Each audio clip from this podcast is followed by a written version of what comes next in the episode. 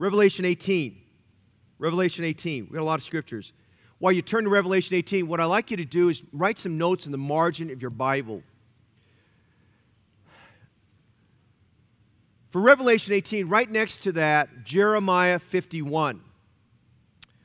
So, next time in your devotions, you're reading through the book of Jeremiah, you want to correlate Jeremiah 51 with Revelation 18. You might even put there Isaiah 13. I preached on that several weeks ago. I believe a lot of what the Holy Spirit did in John's heart as he gave this revelation, chapter 18, some of the, the thoughts came out of Jeremiah 51. Now, I'm going to give you a short course tonight on economics. I mean, a short course on economics, okay? And uh, you're going to see some things. I, I was telling a couple of the men that studying up for this a little bit, I kind of wanted to see what some of our, some men much more knowledgeable about prophecy than me and, and spend their life probably really studying it. it was kind of interesting to note that uh, of all the different commentators and messages on Revelation 18, uh, I didn't read one well, I had one that was close to it, but I don't, I don't think there was one that really looked at the economic failure of the world that's going to happen in, during the, that time. And I'm going to try to give you some perspective because as we read Revelation 18, it's, it's a warning and it's a reminder. And uh, I think we can sit very smug, especially right now, if you have had a, um, you're somewhat you know, an investor of any kind, or you've just put your retirement money, your 401k, whatever it may be, TSA, stuff like that, into some fund and it's done very well. I want you to imagine with me for just a minute waking up one morning or being at work and in one hour your entire portfolio went from whatever it is now to zero. I want you to think with me for just a minute. Or to find out, not only did that happen, your company's going to close that day and never reopen again. Or can imagine with me today Amazon, and I'm not picking on Amazon, but I just want to use an example. Amazon, which the man who owns the most shares of it, Jeff Bezos, I want you to imagine with me because the Bible uses the word merchant. Amazon going out of business. That seems kind of mind boggling to me right now. Amen. I've been following, since we've been on the series, retailers and restaurants driving down some of our streets just in San Leandro and other places. They're places that used to be in business before March 15th. They're not coming back. Bed Bath & Beyond's not coming back. Chuck E. Cheese has closed up a lot of locations. I mean, it's on and on and on and on. And you're fooling yourself if you think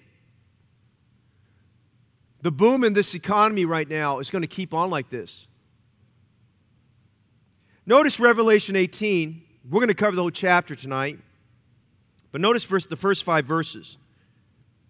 Now remember, Revelation 17, 18 need to be combined because it's dealing with Babylon, which symbolically is representing one world religion, one world government, and in Revelation 18, one world economy.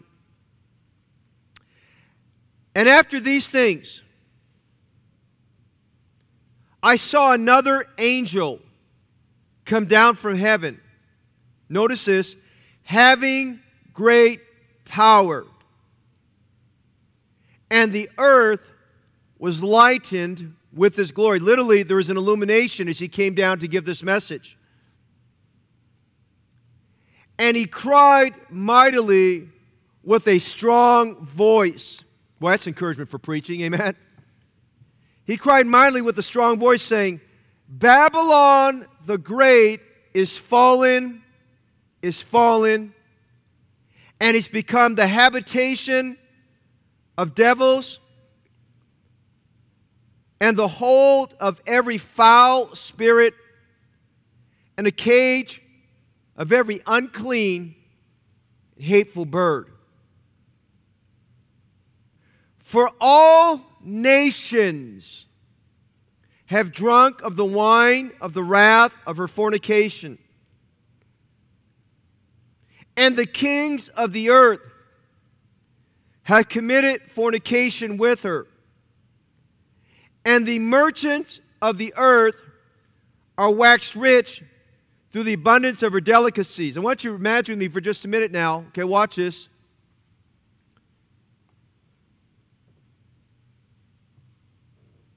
enterprising companies, for profit companies, nonprofit companies, governments, whether federal, state, local, that's all in this. That's all in this. Merchants incorporates everyone that's for profit.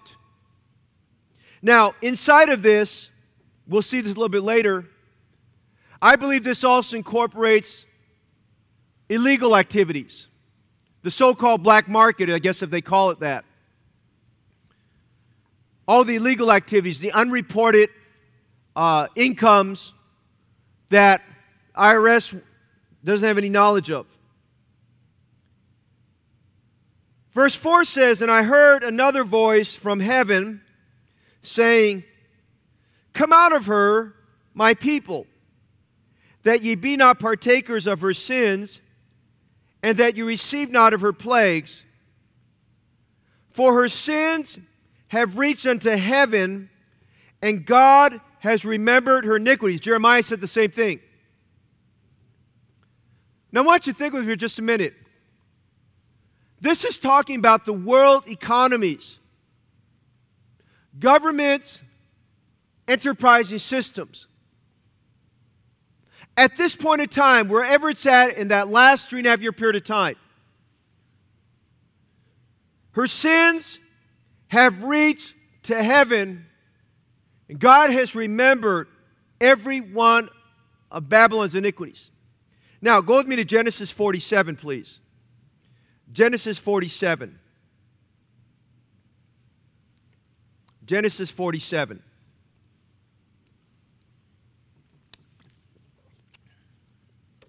I want you to see with me a failed economy. Once prosperous, but now it failed. Or actually, a, a, a world economy. Verse 14. And Joseph gathered up all the money that was found in the land of Egypt and in the land of Canaan for the corn which they bought and Joseph brought the money unto Pharaoh's house. This is all the money they collected from people that came to buy corn. Would you notice verse 15? And when money failed in the land of Egypt and in the land of Canaan, all the Egyptians, remember, Egypt is a picture of the world. All the Egyptians came unto Joseph and said, Give us bread. For why should we die in thy presence? For the money faileth. Our Father, tonight, I don't know a lot of all the intricacies, the depths of macroeconomics, currency translations, and all of these things. I do know one thing it's the Lord our God who gives us the power to acquire wealth. We have nothing that has not been given to us by God. And I guess in some way tonight, Lord, I, I pray that everyone who's watching by live stream, for the few here with me tonight,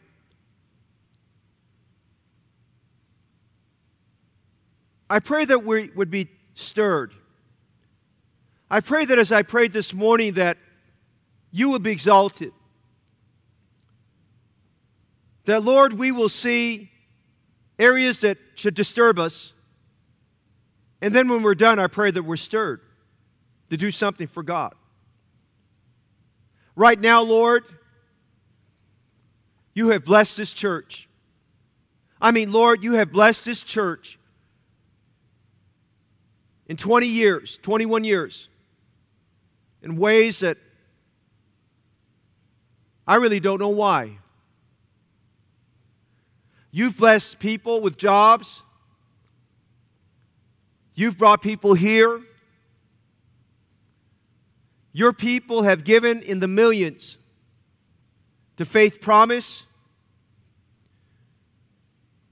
for the acquisition of this building, construction and build out of two more buildings, for maintenance,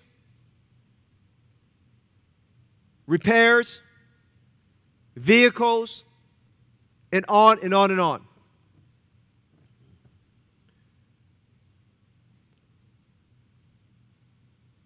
I pray tonight that your spirit will work past the notes I've taken and give me a liberty, not just to feed the souls of your congregation,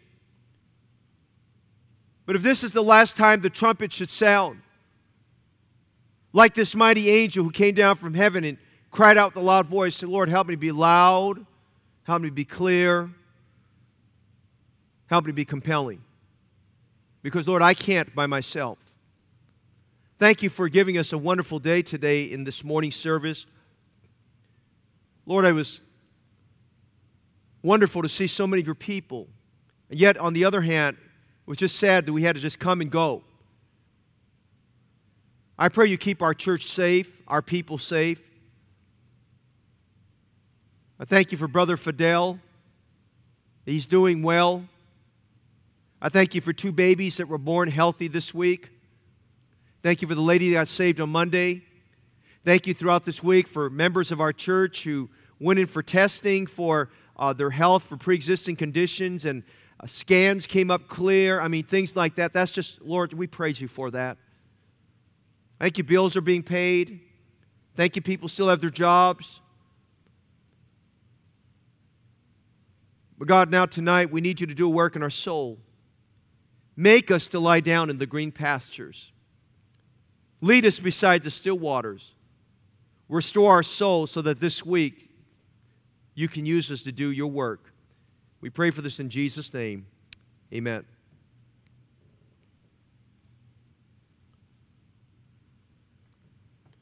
We have a pretty young church in terms of age.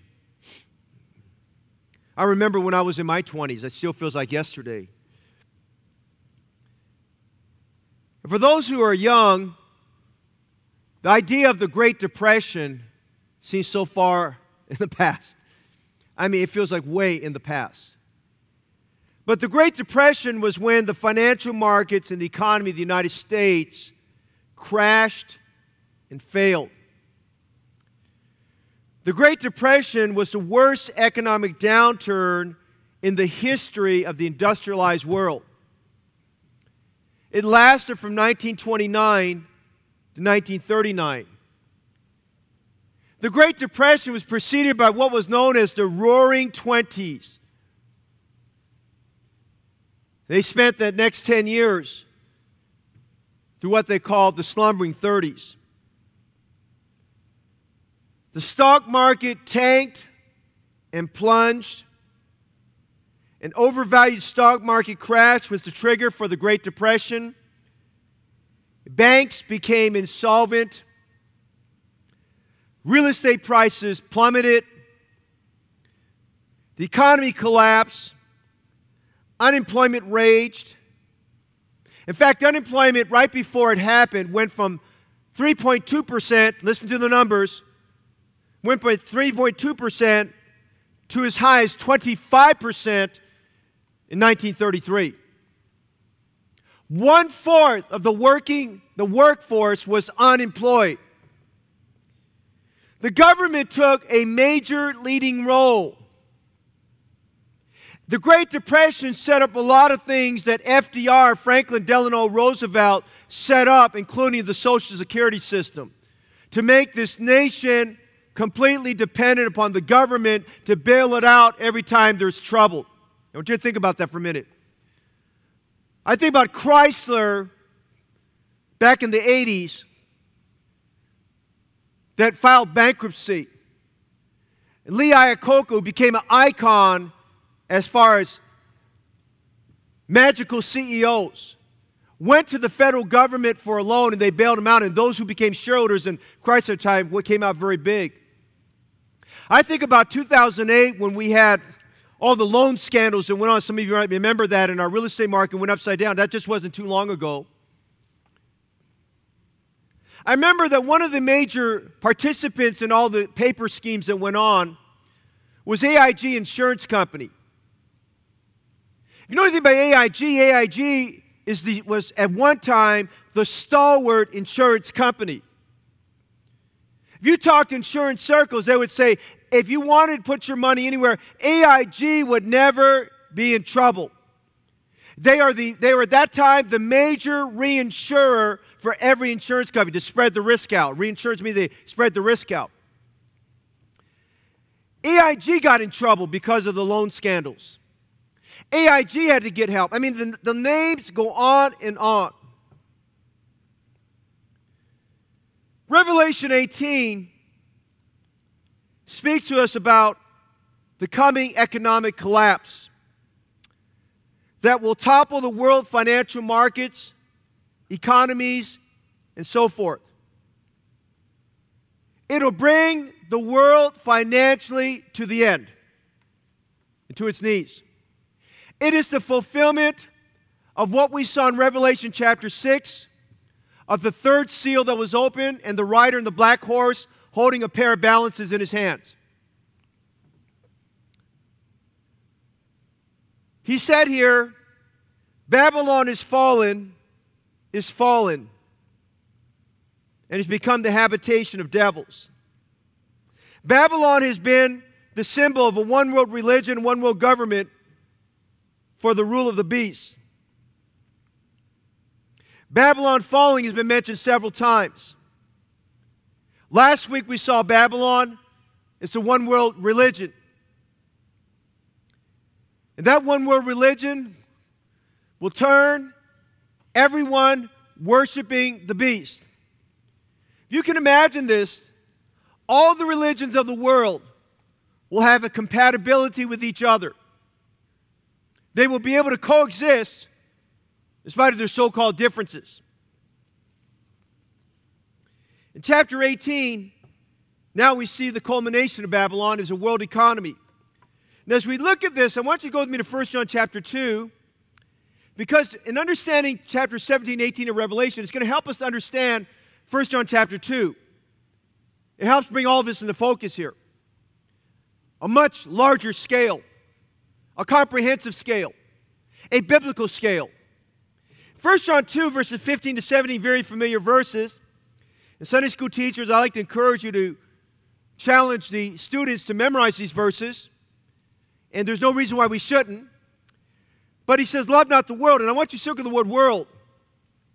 Because the world, the word world is all encompassing as the word Babylon is. Love not the world. Neither the things that are in the world. I want you to think with me in terms of things that are in the world, the, the economies, if any man loves the world, the love of the Father is not in him. For all that is in the world, the lust of the flesh and the lust of the eyes and the pride of life is not the Father of the world. Notice verse 17. And the world, which you notice this, passeth away. What we're going to see in chapter 18 and what we saw in chapter 17 is the world passing away. It's temporary. It's going to, it's going to disintegrate. It's going to burn and it's going to crash. The world passeth away and the lust thereof, but he that doeth the will of God abideth forever. The songwriter said, This world is not my home. I'm just a passing through. Let me preface tonight's message for all of us.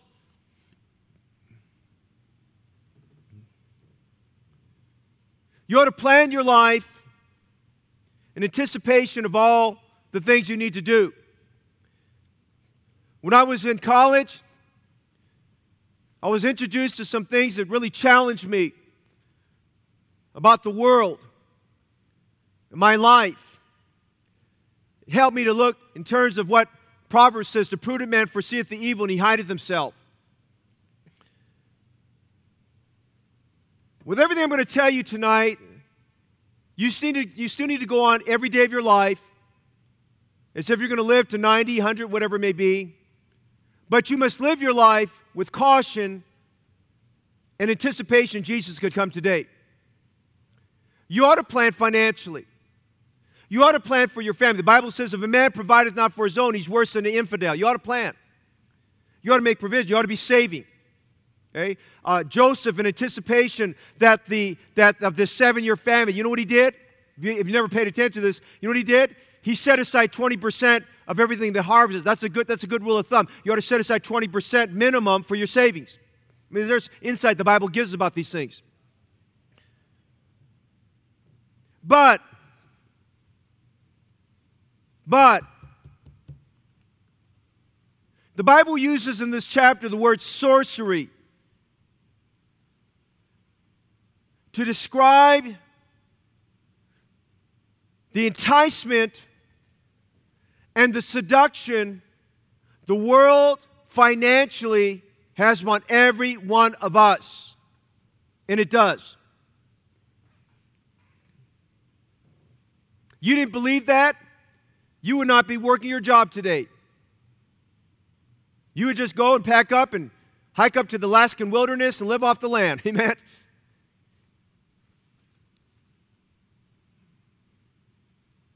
There's an enticement. And we look at chapter 18 tonight, it's a sober reminder everything in this world is temporary. I have four things I want you to see tonight. First of all, I want you to see the conglomerations. We're going to take a short look in the beginning so we can have a perspective about the world economies, the conglomerations. Because as we read chapter 18, it's not talking about the United States specifically, or China specifically, or the European Union. It is talking about every nation of the world. We're talking about a conglomeration. Now, the 10 largest economies, listen to me tonight, it's not in your notes, I don't think it is. The 10 largest economies as of right now the United States, with a GDP, a gross domestic product, about 20 and a half, listen to this, 20 and a half trillion dollars. Right behind it is China with a GDP of 13.4 trillion dollars. Scaling behind that is the European Union, listen to this, at 4 point almost 5 trillion dollars. Then there's Germany excuse me, then there's, uh, uh there's Japan, then Germany, then the United Kingdom, France, India, Italy, Brazil, and Canada.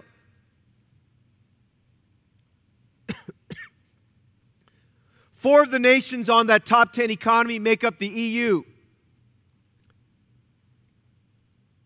The US GDP is projected to be at 21 trillion dollars this year, 2020. The world GDP, listen to this. The world GDP, I'm giving you these numbers so you can understand perspective what's going to happen in Revelation 18. The world gross domestic product last year $92 trillion nominal. That means without getting to all the currency translation on a specific day, using US dollars. $92 trillion. That makes up 193 countries. Now, stop with me for a minute. 193 functional economies produced last year $92 trillion gross domestic product. Imagine all of that grinding to a halt and everything failing. I want you to think with me for just a minute. The wheels of the world stopping because of that. It, it gets even more intriguing. I was kind of looking up because, you know, oil and all that gets into this. And, you know, Saudi Arabia has a large economy, but nowhere near the United States or China. China the United States, China, Japan are the top three economies right now. Saudi Arabia has, comes in at 790 billion, so they make up a part of that, but in comparison to everything else, it's a fragment of that.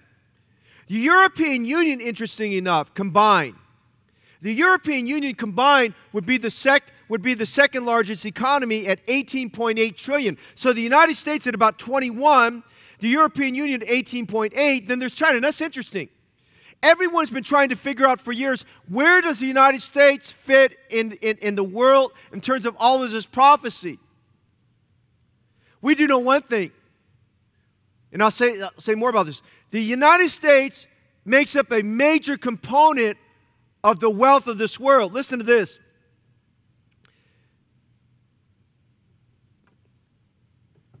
The US stock market market cap is somewhere around 30 trillion. But of that, if you take out the gains and use what they call in economics the M3 money supply, the actual cash, or maybe we could, I could probably say the basis on that, is about $6 trillion. That's a lot of money. That's the U.S. stock market.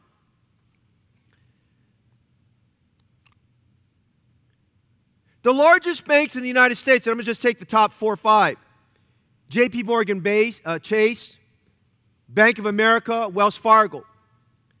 The largest banks in the world, three of them are Chinese banks ICBC, China Construction Bank, and then it follows JP Morgan's at number five. And when we think about economies, I want you to think with me just in your mind what that represents advertising, agriculture, automobile, which is humongous when you think about the automobile industry and, you know, just, just throw Tesla into the mix and all the, the countries in, you know, South Korea and Japan and, and Europe, United States, banking, durable manufacturing, energy, entertainment and sports, finance and insurance, government, healthcare, non-durable goods, you know, the, the goods, goods that, are, uh, that will, will have a three-year lifespan or less, pension funds, real estate, retail, shipping, technology, tourism. I mean, that's, that's everything there. The world economy is huge, brother and sister in Christ, but it's not bigger than God. Amen? It's coming down. It's coming down.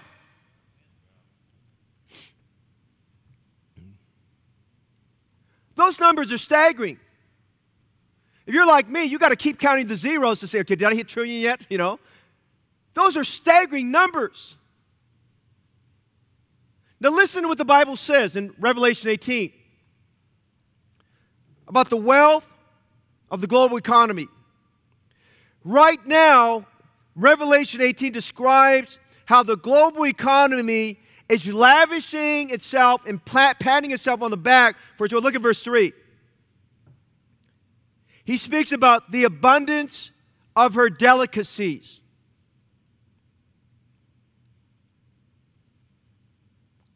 He speaks about verse 7. She has glorified herself and lived deliciously. The word economy says, and this is a repeat out of, out of Jeremiah 51 I sit as a queen and am no widow. I, I can't, you know, when you think of a widow, the idea of it is a loss. The word economy says, I sit as a widow and there is no loss. Verse 10 the image of a city, that mighty city Verse 12 to 14, look at all the merchandising. We'll spend more time on. Look at all the merchandising. Heading the list is gold, silver, and precious stones. Verse 16, all her luxuries. Alas, that great city that was clothed in fine linen, purple, scarlet, decked with gold, precious stones, and pearls. Look at verse 19. That great city wherein we're made rich. Listen to this. In October 2019, Forbes magazine reported there are 621 billionaires in the United States. Fathom that for a minute. How much wealth is concentrated there? 621 billionaires. The combined net worth of the 400 richest Americans in the United States is 2.9, almost 3 trillion dollars. Now I'm going to declare to you they're not puppets per se. They're moving the wheels around here. Forbes also said this year, March 18, 2020, there are 2,095 billionaires in the world, 621 in the United States, 2,095 in this world. The combined net worth of all the world's billionaires is $8 trillion. Hey, can I tell you something? You can solve the world's hunger crisis with that kind of money, amen? And still have a lot left over. You could fix some infrastructures with that, but it's not going to happen. All of the world economies are mentioned here in chapter 18. Look at verse, 3, verse 3 again. He says, All nations and kings and merchants. That's a conglomeration. Verse 9, the kings of the earth. And as of this writing right now, as of tonight, 193 nations, 193 economies. Verse 11, the merchants of the earth. That's pretty big. You start dropping names, that's pretty big. Amen? The Walmarts, the Amazons, and on and on and on. the merchants of these things which were made rich by her, verse 15. And verse 23, for thy merchants were the great men of the earth. Now, I believe embedded in this, as I said, is all the illegal activities as well, which is in the billions of dollars as well, maybe even the trillions. Gambling, drug dealing, human trafficking, pornography, the legalization of previously banned drugs, which is big business, thefts and resales, on and on and on. Now, I want you to think with me for a minute, is point number one. Those are conglomerations. There's a lot of wealth out there. There is a lot of wealth out there. There's a lot of wealth being passed down multi generations. Now, notice number two. We see conglomerations. Notice number two, we see corruption. An angel descends in verses 1 and 2. This is the last three and a half years of the, of the, great, of the Great Tribulation. This is described as a mighty angel with a mighty message. He descends and he has a very sobering message about the fall of Babylon. I want you to see some things about the corruption of the world economies which is why God says her sins have reached up to heaven. Number one, the world economy is a harlot. Now, he doesn't use that word harlot, but he describes it. Look at verse 3. All nations have drunk of the wine of the wrath of her fornication. And the kings of the earth have committed fornication with her, and the merchants of the earth are waxed rich through the abundance of her delicacies. Look at verse 10. They were standing afar off they're weeping. You have to go back to verse 9 because it talks about the kings of the earth who committed fornication and lived deliciously with her. They were standing afar for the fear of her torment, saying, Alas, alas, that great city Babylon, that mighty city. It's a harlot. Every government, every billionaire, every wheeler dealer, Every major corporation has drunk of the wine of her fornication, he said. It's been bit. Financial Babylon has been wagging that financial carrot in front of everyone. They bought in. They may have a different, they may have a different product, a different service, a different twist in how they market it, but the end result, they've all bit, they've all drunken from the same cup. They've all drank in the same Kool Aid. They all approach business the same way. And that financial carrot wags it in front of every young person prestige, promotion, prosperity. You've been around a little bit and working, you understand what I'm saying. Prestige, promotion, and prosperity. When you, someone gets a job offer, you think of prestige, the prospect, promotion, and prosperity. That's what you think about. If you don't even plan to stay there long, you're thinking prestige, promotion, prosperity. In verse 23, would you notice this statement?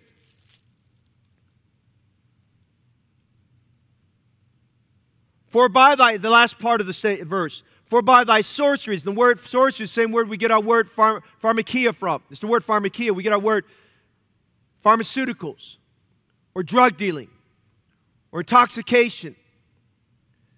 For by thy sorceries were all nations deceived. They all bit, bit the dust. Number one, it's a harlot. You go into any sector of the economy, there's corruption there. Double sets of books, fraudulent deals, things that go on behind the scenes. I mean, it's on and on and on. We can go into all the different crimes and things. God says here, you know, He's been watching for years. He says, Your sins have reached up to heaven. I want you to notice the second thing. Look at verse 2. Not only is it a harlot, it's hellish. It's hellish. Uh, I mean, this is God's description. It's pretty strong. It's a habitation of devils and hold of every foul spirit and a cage of every unclean and hateful bird. Now, you don't think this, and I don't think this per se until you read this verse, but financial Babylon encompasses powers and spiritual wickedness in high places. I want you to think with me how morals have shifted over the years and have affected human resource policies and handbooks and cultures. And I want you to think with me of the unbiblical activities that go on at a typical corporate work site.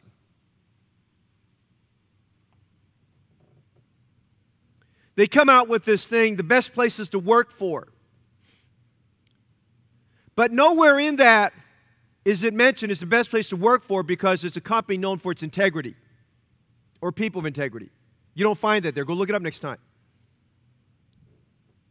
The Bible says here it is a stronghold for demonic activity.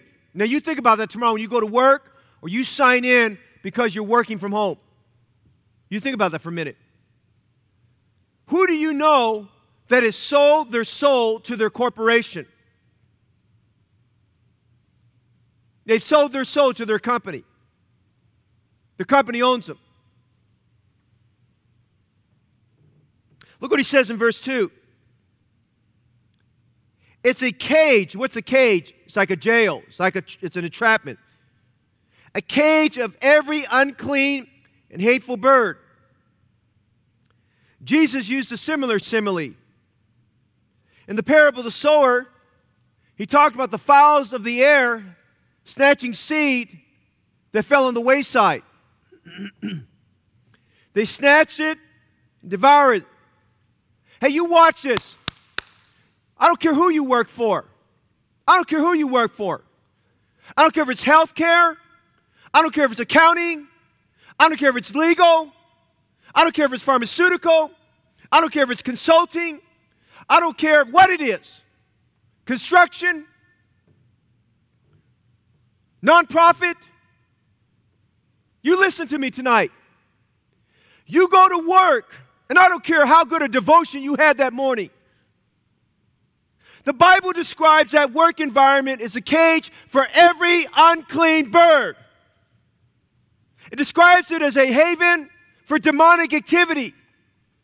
And you can leave your home with a sweet attitude and the joy of Jesus Christ on your heart. But you get in there with people who don't agree with the Bible, who don't agree with biblical lifestyle. You understand what I'm saying there? Biblical lifestyle is living for Jesus, being righteous, and having integrity, and not lying, and working on what they call gray areas. I'm amazed and sad in my heart. So many church members talk about gray. There are no gray areas. It's either black or white. There's no such thing as a gray area. Things get swept under the carpet. Men and women cheating on their, their spouses, and on and on and on.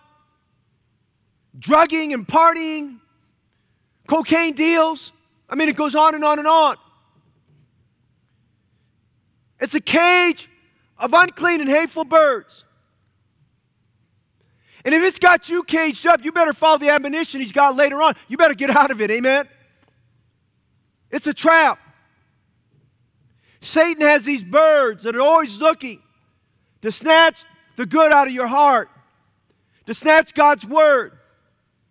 And if you could sit through preaching this morning, you work in that corporate environment, you could sit through preaching this morning and sit through preaching tonight, and it doesn't bother you and it doesn't stir you. You don't want to do something for God. If you don't have a desire to be filled with the Spirit, I'll tell you why. Because those unclean birds have swept down while you've been at work this week for 40 to 60 hours and has snatched the seed of the Word of God out of your heart.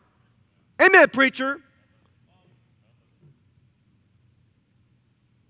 I'm going to say this tonight. You can disagree with me all you want. It is a rare man or woman who is not driven by covetousness and a desire for gain. It's a rare man or woman. Paul said that the love of money is the root of all evil. That's what we see here. Don't fool yourself. These billionaires who are they, they it's reported well, they set up this foundation because and they're all this money they gave to philanthropy. Let me tell you, they set up the foundation for tax reasons. That was their motivation. They're not interested in all these other things. If they didn't have a tax problem, if they had a different alternative, they'd do something else. Think of all the illegal activities that men have sold their souls to. Think of the actors, and I did a little research this week on every prominent personality that's an atheist. Well, I got stirred this, this week reading that. I'm not going to drop names tonight. You can do it on your own. Because I learned I drop names, it doesn't bother some people. But think of all the actors and entertainers and athletes. I said, and athletes who are avowed atheists have sold their soul for the pursuit of money. It's hellish. It's haughty. Look at verse 7. And this is right out of Jeremiah, uh, Jeremiah 51. She has glorified herself. Talk about narcissism, amen? And lived deliciously. She said in verse 7 I sit as a queen and am no widow. The more money, the bigger the net worth, the more haughty, the more proud, the more conceited, the more arrogant. They lift up their nose. They don't have time for you. They don't have time for anybody else. They don't have time for the, someone else uh, up and comer. They don't have time for that. They'll, they'll talk to you as long as you give them attention. They'll talk to you as long as you give them affirmation. It's hurtful. Look at verse 24. Now remember, the context of all this is during the tribulation.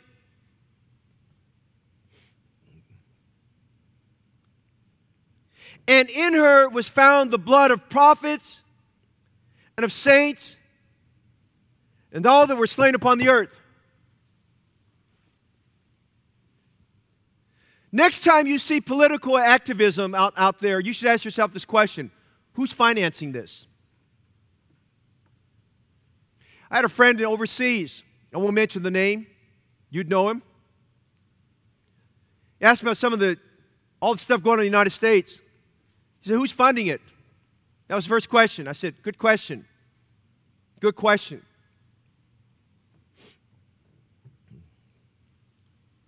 During World War II, all the atrocities committed against the Jews. Do you ever ask yourself the question who funded it? And look it up. Look it up. Look it up. It was a religious institution. They had a lot of money.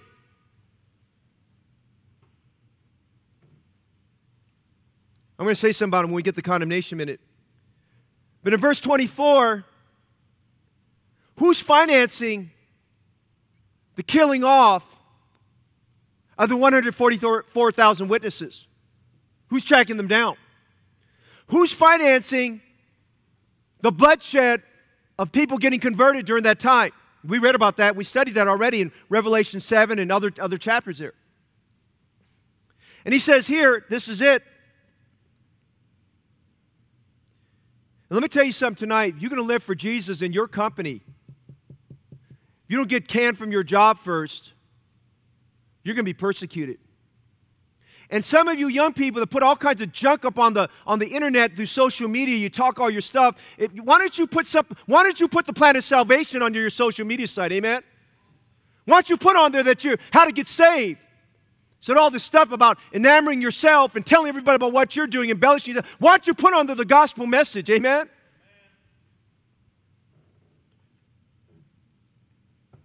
I want you to understand something. People will become so hardened during that tribulation period.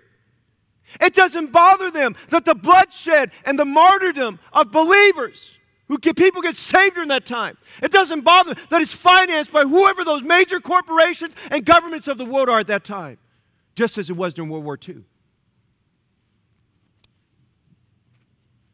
Who financed the Khmer Rouge? You ever think about that? Who financed all those rebellions? Who keeps it going? Who's keeping North Korea going? Amen? It's hurtful. It's heinous. Look at verse 5. Her sins have reached into heaven. God has remembered her iniquities. Financial Babylon is worshiped by everyone she has made rich. Remember the parable about the rich man, Luke chapter 12? That's on a corporate level in Revelation 18. Soul, thou hast increased thyself with much goods. Let us eat, drink, and be merry. That's living deliciously. Look at the celebrities. Look at the, the high rollers in the corporate world. You know what they're doing in the evenings? They're partying. They, they call it networking. They're not networking. Well, they are, but they're partying. They're doing their things. They celebrate a, a good deal, a big deal that goes down. God's watching all this that's watching all this come down. Now, notice tonight, we see the conglomerations, we see the corruption. I want you to notice the condemnation. Revelation 18, I'm going to go down a bunch of things with you tonight. I want you to think with me about it tonight. I started off by giving you a small taste of the world economy, the global economy. Gross domestic product, billionaires, industries. I mean, it's huge. It's huge. And you want you to think with me tonight what could it be? What could it be when we, re- when we look at, go back to Revelation 6 and the sealed judgments? What could happen in the world that brings down 193 economies to everything becomes zero? Well, I want you to think with me right now. Remember when the pandemic started this year? Remember we got around about February, March, or something like that? Remember there were a couple days when the market took a big hit? Remember that? It was a huge hit, stock market. And now the stock market is going crazy. Obviously, it's probably the best stock market gain for anything if you just look at just market values and caps and all that. And it's incredibly crazy in terms of how that's all going right now. But I want you to commit, and then remember back with me, back in uh, 20 years ago, when 911 happened and the World Trade Center happened, remember what happened to the stock market the next day? Hey, listen, watch this, okay? Wars, pandemics, all kinds of casualties, stock market, these are all going to happen simultaneously. Simultaneously. It doesn't matter the currency. If the US dollar still is the strong leading currency in the world, the benchmark for everything else, can you imagine what's going to happen to the world economies when the dollar crashes? Can you imagine with me even leading into that? That's all going to lead to the, the marker that the beast is going to give. I mean, this is going this is the beast taking control of everything because now he's got the he's got the world religions conquered, he's got the governments conquered. Now he's all he got to do is conquer the money supply chain and everything I'm doing. And by the way, as we look at chapter 18, there is no money. Everything is paperless. There, everything's done by a mark on the head or mark on the right hand. It's pretty scary if you're living during that time. And I want you to notice here, I want you to see with me what God has to say in verse 6. Reward her even as she rewarded you, and double unto her double according to her works. And the cup which she has filled, filled to her double. That's right out of Jeremiah. Kind of judgment will be on this world economy? Well, number one, it's going to be sweeping. Look at verse 8. Do you notice the choice of words God uses? Therefore shall her plagues come in one day. One day. There's no, there's no symbolism there. It literally means what it says. In one day, the entire world economies are coming down. The word plagues doesn't mean a pandemic. We've already read about those. The word for plagues has the idea of a wound, a blow. Like if you, like a boxer getting a good shot to someone's head and he gives him a good blow to knock him out. It also means this, write this down. It also means a public calamity. Wow. Now go back and look at the context of that in verse 8. Her plagues or public calamity shall come in one day. It'll be a, it, listen, listen, we saw the Great Depression. The Great Depression is like a picnic, a church picnic compared to this. Verse 8 Her plagues will come in one day. And notice this death and mourning and famine. Wow. Everyone who has a financial loss, who realizes they can't recover, I believe there's going to be mass suicides. Deaths, mourning, the strongest man of the world because the beast is in control. He doesn't want any, he doesn't want any competition. He's demonized. He's controlled by Satan. Those billionaires who sold their souls off to Satan, they're going to be in for a rude surprise during that time. And famine.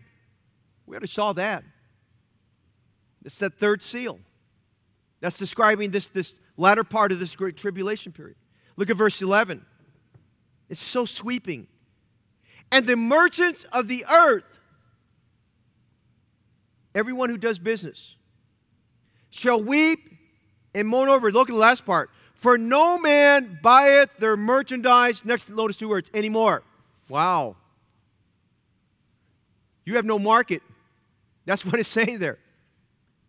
Mercedes Benz won't have a market. Tesla won't have a market. You name the company, they won't have a market. Wherever they may be, whatever it is, they don't have a market anymore. Their merchandise, no man buyeth their merchandise anymore. Look at verse 12 to 14. Every commodity, good, and service, and I, am using it as a substitution. He says this, and going down to verse 14 are departed from thee, and thou shalt find them no more at all. Hey, did you see those words? Next time, look at it. You, have you been noticing all the companies that are going bankrupt this year? One of the key phrases you read in some of the articles there'll be no more. There'll be no more. That's what God thinks about that. A corporation elevates itself above God or thinks it's equal to God, there'll be no more. Look at verse 17. And that means all brand names are gone. Brand names don't mean anything in that day. Look at verse 17. For in one hour, so great riches has come to naught or nothing. Wow. There it is. Net worth down to zero. Net worth down to zero. So great riches come to naught. No industry is exempt. The bond market will collapse. Real estate market will never recover. Stock market will never recover. I mean, whatever it may be, currency, I don't care if it's Bitcoin, it doesn't matter what kind of cryptocurrency, whatever it may be, all of it is going to collapse. It's gone. Zero. It'll be sweeping. Secondly, it'll be sudden. He said one day. It's not going to, be over a period of time. It's going to be sudden. One day. It's going to be swift. Look at verse 10. In one hour is thy judgment come. Verse 17. In one hour, so great riches has come to naught. In verse 19, in one hour, she's made desolate. One hour!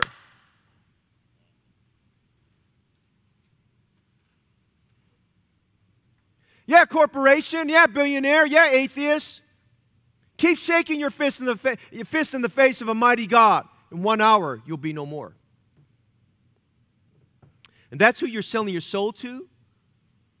You're looking wide eyed and at, at, the, at the dollars and all the opportunities and everything, not realizing their sins have reached up to heaven. You know, you say, Pastor, does that mean I shouldn't work? No, I'm not telling you not to work. You say, Pastor, that means I shouldn't be successful. No, that's not, Pastor didn't say you shouldn't be successful. You you're saying, Pastor, that we should give away our money. I think you need to be giving. Amen?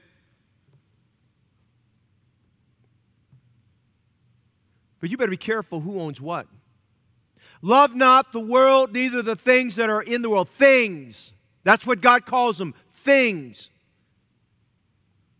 It'll be severe. Look at verse 7. Look at verse 7.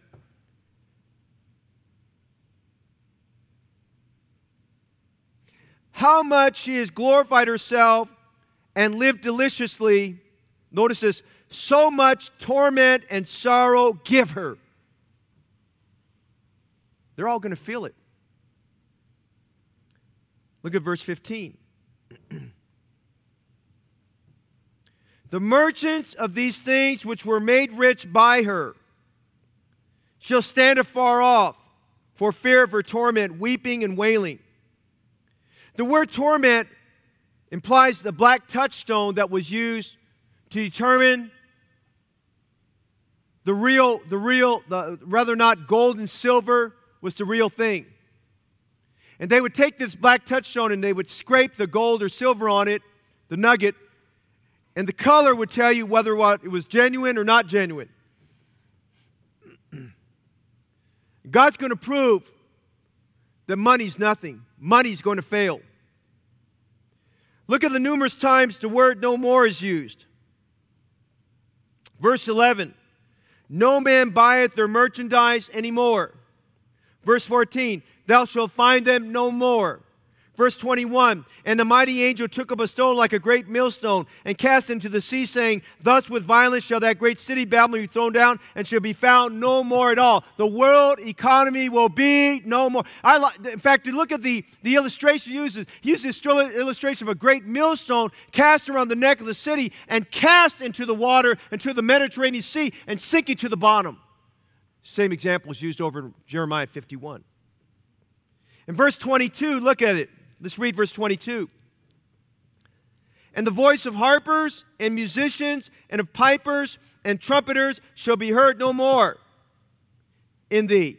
And no craftsman or whatever soever crafty be shall be found any more in thee and the sound of a millstone shall be heard no more at thee, and the light of a candle shall, no, shall shine no more at all in thee, and the voice of the bridegroom and of the bride shall be heard no more at all in thee. For thy merchants were the great men of the earth, for by thy sorceries were all nations saved. You know what he's saying there? There'll be no more music. Music industry is going to crash. There'll be no joy, no singing, no more music, no more manufacturing. No more merchandising. Notice verse 18 no more marriages. It will silence. Look at verse 22.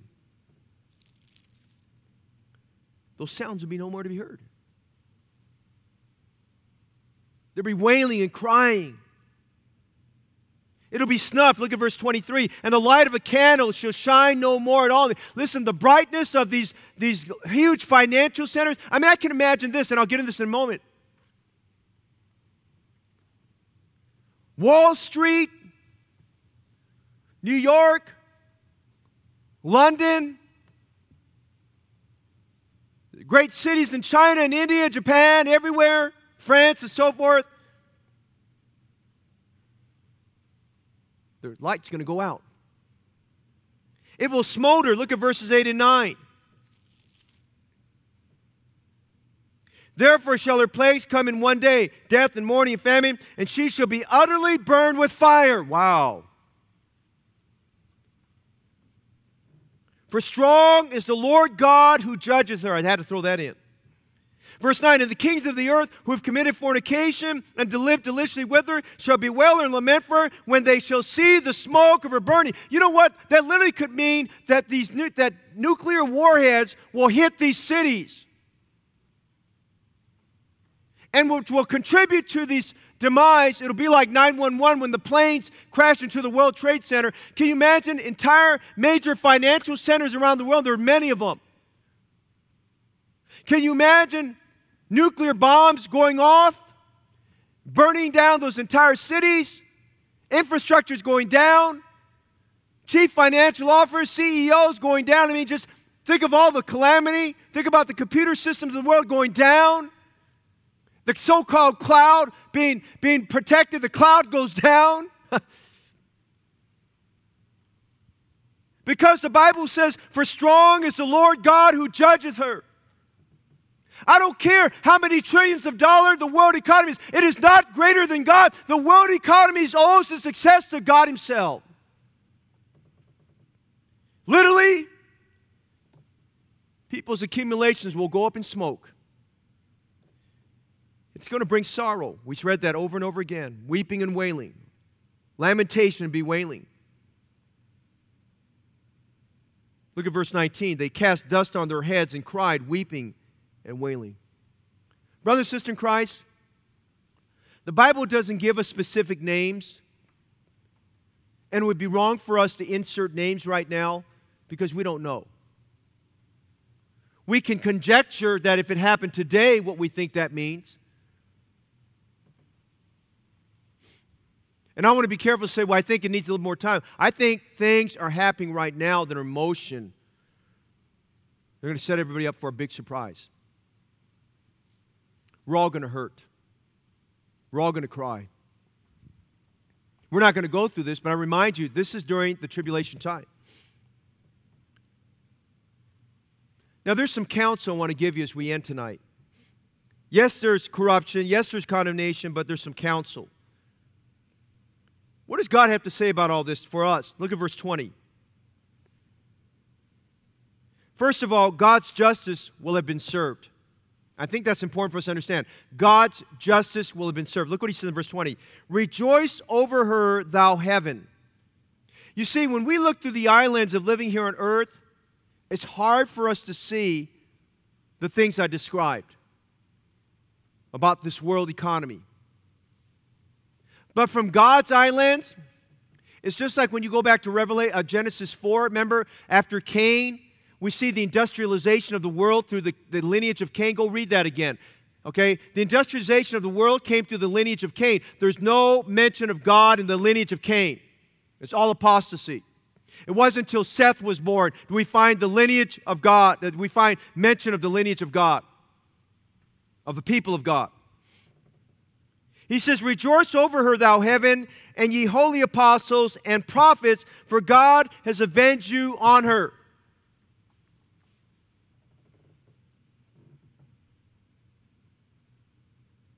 We get these. Uh, some of you have worked for companies to do matching donations. That's a good thing. Thank you for those of you who, during those windows of opportunity where they allowed it to be given to a church, that uh, thank you for thinking about the church and that helped build our building program. Several of you just participated, took advantage of that, and there were matching contributions that God you would have given without it, but thank God that there was a matching contribution. Praise God for that. But we've watched over time is they have very stringent stipulations. In order for the match to happen, what we do as a church doesn't fit doesn't fit what they want in terms of, you know, what they want to match. And what they're basically saying is, uh, if you're a social gospel, we're fine. But you preach the gospel of Jesus Christ, that's not our cup of tea. We're really not interested in that. God's justice has been served in Revelation 18, whether we like it or not. That's what it is. Secondly, look at verse 4. This is the second word of counsel. Now, first of all, as I read verse 4 to you, this is in context to believers who are alive during the tribulation, but there's some good context for us here today, too.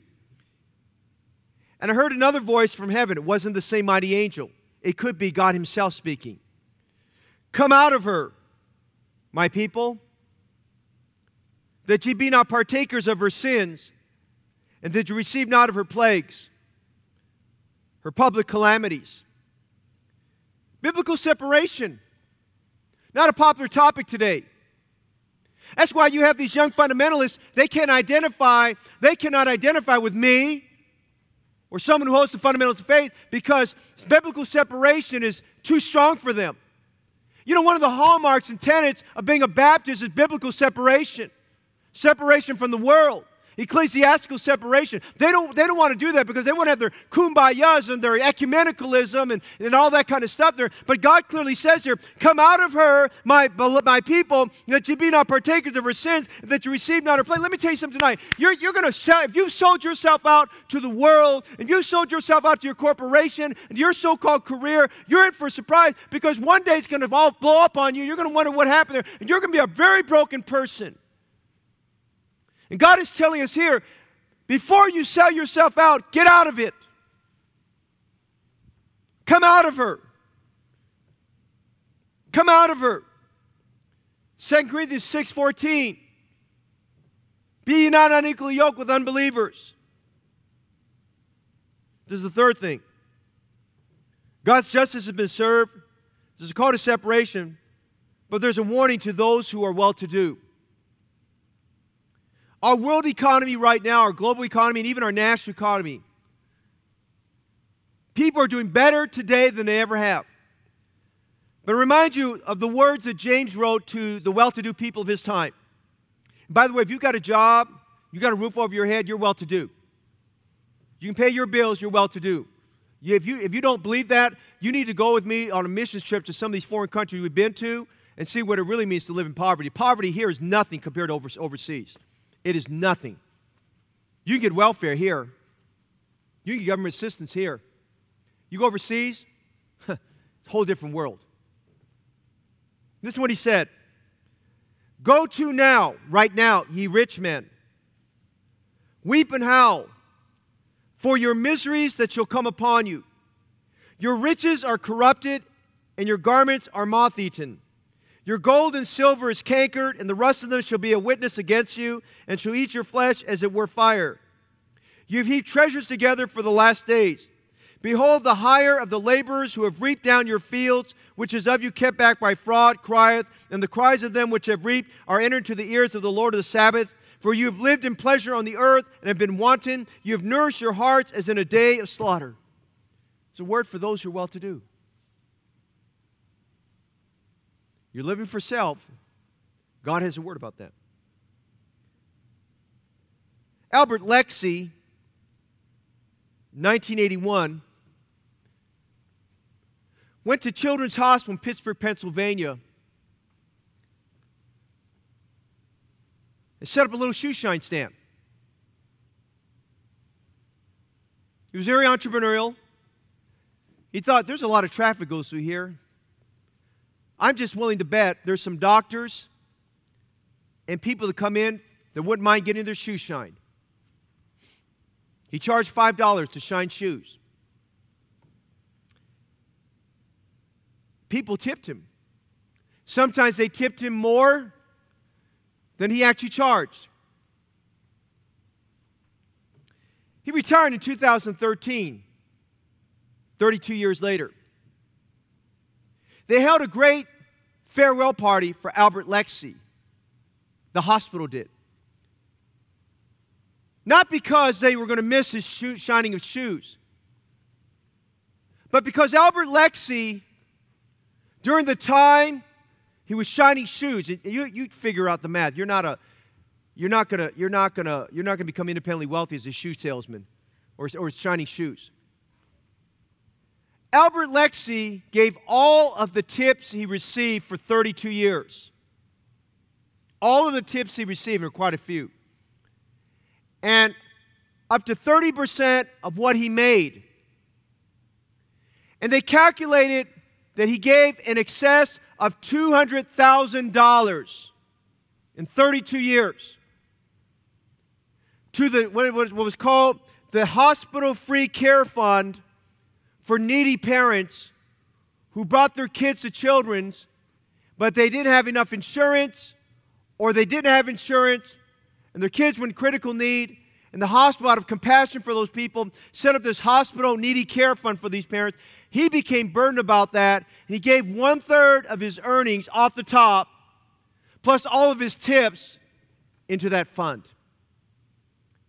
This morning, we saw a verse of scripture, I think it was uh, Isaiah 32 8. And it talked about the liberal, the generous, the giving. Can I encourage you about something tonight as we look in light of all this? Because Jesus could come tonight, he might delay his coming another 10, 20 years. But there's some foundational principles we can apply right now. Be a generous Christian. Six weeks from now, we have our Faith Promise Missions Conference. I want to plant this seed in your mind right now.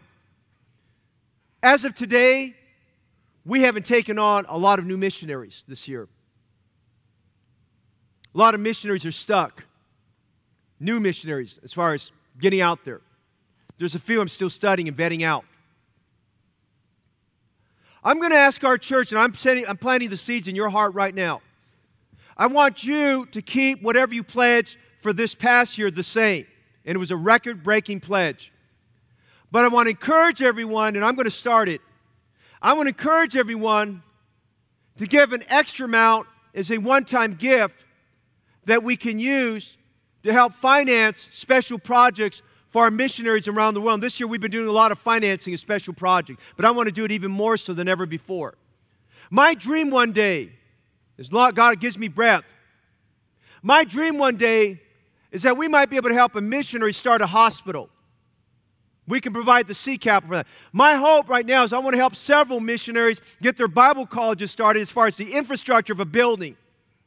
My desire is to help several of our missionaries buy vehicles that can transport people from one location to another but I'm going to tell you how it's going to happen. We can't do that unless there's some generous people willing to set aside some funds to make it happen.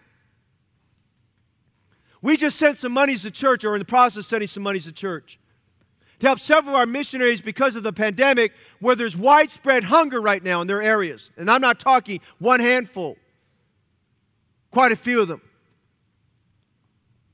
And I want to tell you right now, while you are enjoying yourself staying at home. I thank God we've got some missionaries right now, and I can't mention names because, of, because we're on live stream. We've got some missionaries right now they are getting the job done. We got one man right now. Just wrote me this morning, got the message at 5:30 this morning, was up praying. He said, Preacher, here's a picture. Two Muslim ladies came to their church services, got saved today. Last week, five men got saved, one of which was an avowed Hindu. They just got out of the pandemic. They just reopened their country two weeks ago.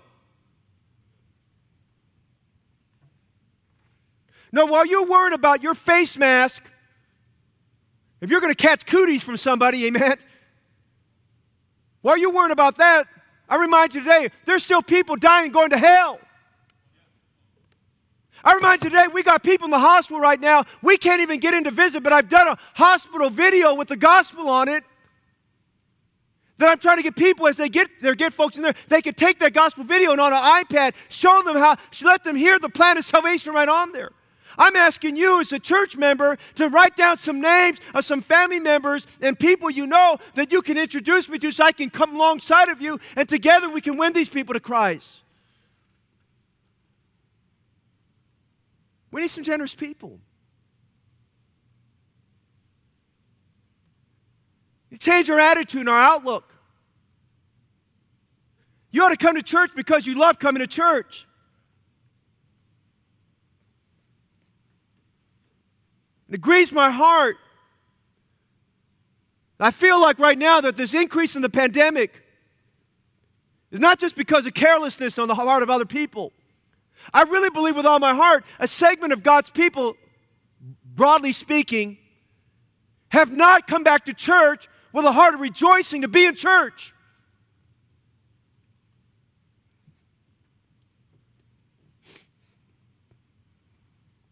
I understand our concern about catching it.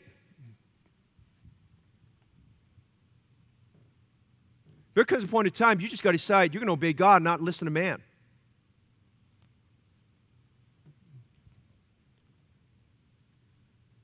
Jesus comes tonight. Determine your heart. You're going to be a generous, giving Christian. Give, and it shall be given unto you. Good measure, pressed down, and running over, shall men give back into your bosom. That's a biblical principle. Let's be generous. Don't be paralyzed by a pandemic. Let's use it as an opportunity to get the gospel to as many people as we can. And we're not stopping what we're doing. We're going to find every way we can, whether we're in person or not in person, whatever it is, we're going to find every way we can to get the gospel to people. I'm not going to let it hinder us. We're going to go on. I feel like we're working twice as hard, three times as hard. It's just a lot of things we're doing to try to make sure things are going right. And I need God's people to say, you know what? We're in it all the way. We're going to tell you about a ministry we're going to start up in spite of all this. It's going to start off, it's going to start off a little bit, someone on a virtual side first, one of new many ministries, we pray. We just better get used to the fact that the, some of the things we're using, technology we're using now, that's going to be the way we're going to have to be doing church for a little while here. I just think the government feels like right now, the way it's at, that they just enjoy doing things the way they are. And I'm going to tell you right now, you keep watching this, it's going to be over a period of time. There's going to be a lot of industries collapsing during, during, this, during this pandemic. There's no more J.C. Penney, guys. Places like that. I mean, you, you look at these, some of these strip malls around here. I mean, some of these malls around here, I mean, the places are closed. Some of these entertainment places, they're closed. You don't think God's not at work in this? I mean, what did God do through this pandemic to the sports industry? Alcohol, bars are shut down. And now they fill the churches with that. I mean, you go on and on and on. You're going to tell me that's an accident? That's not an accident. The Lord God is strong who judges these. We better acknowledge God and His sovereignty and His greatness, His mightiness. You know, tonight, if you're watching, be a good steward. Number two, if you're not saved, I pray this evening that you realize what's contained here in the Bible is true and it's accurate and it's going to happen. The Bible has a way out for you, and that's through God's Son, Jesus Christ. You can be saved tonight and make sure you're going to heaven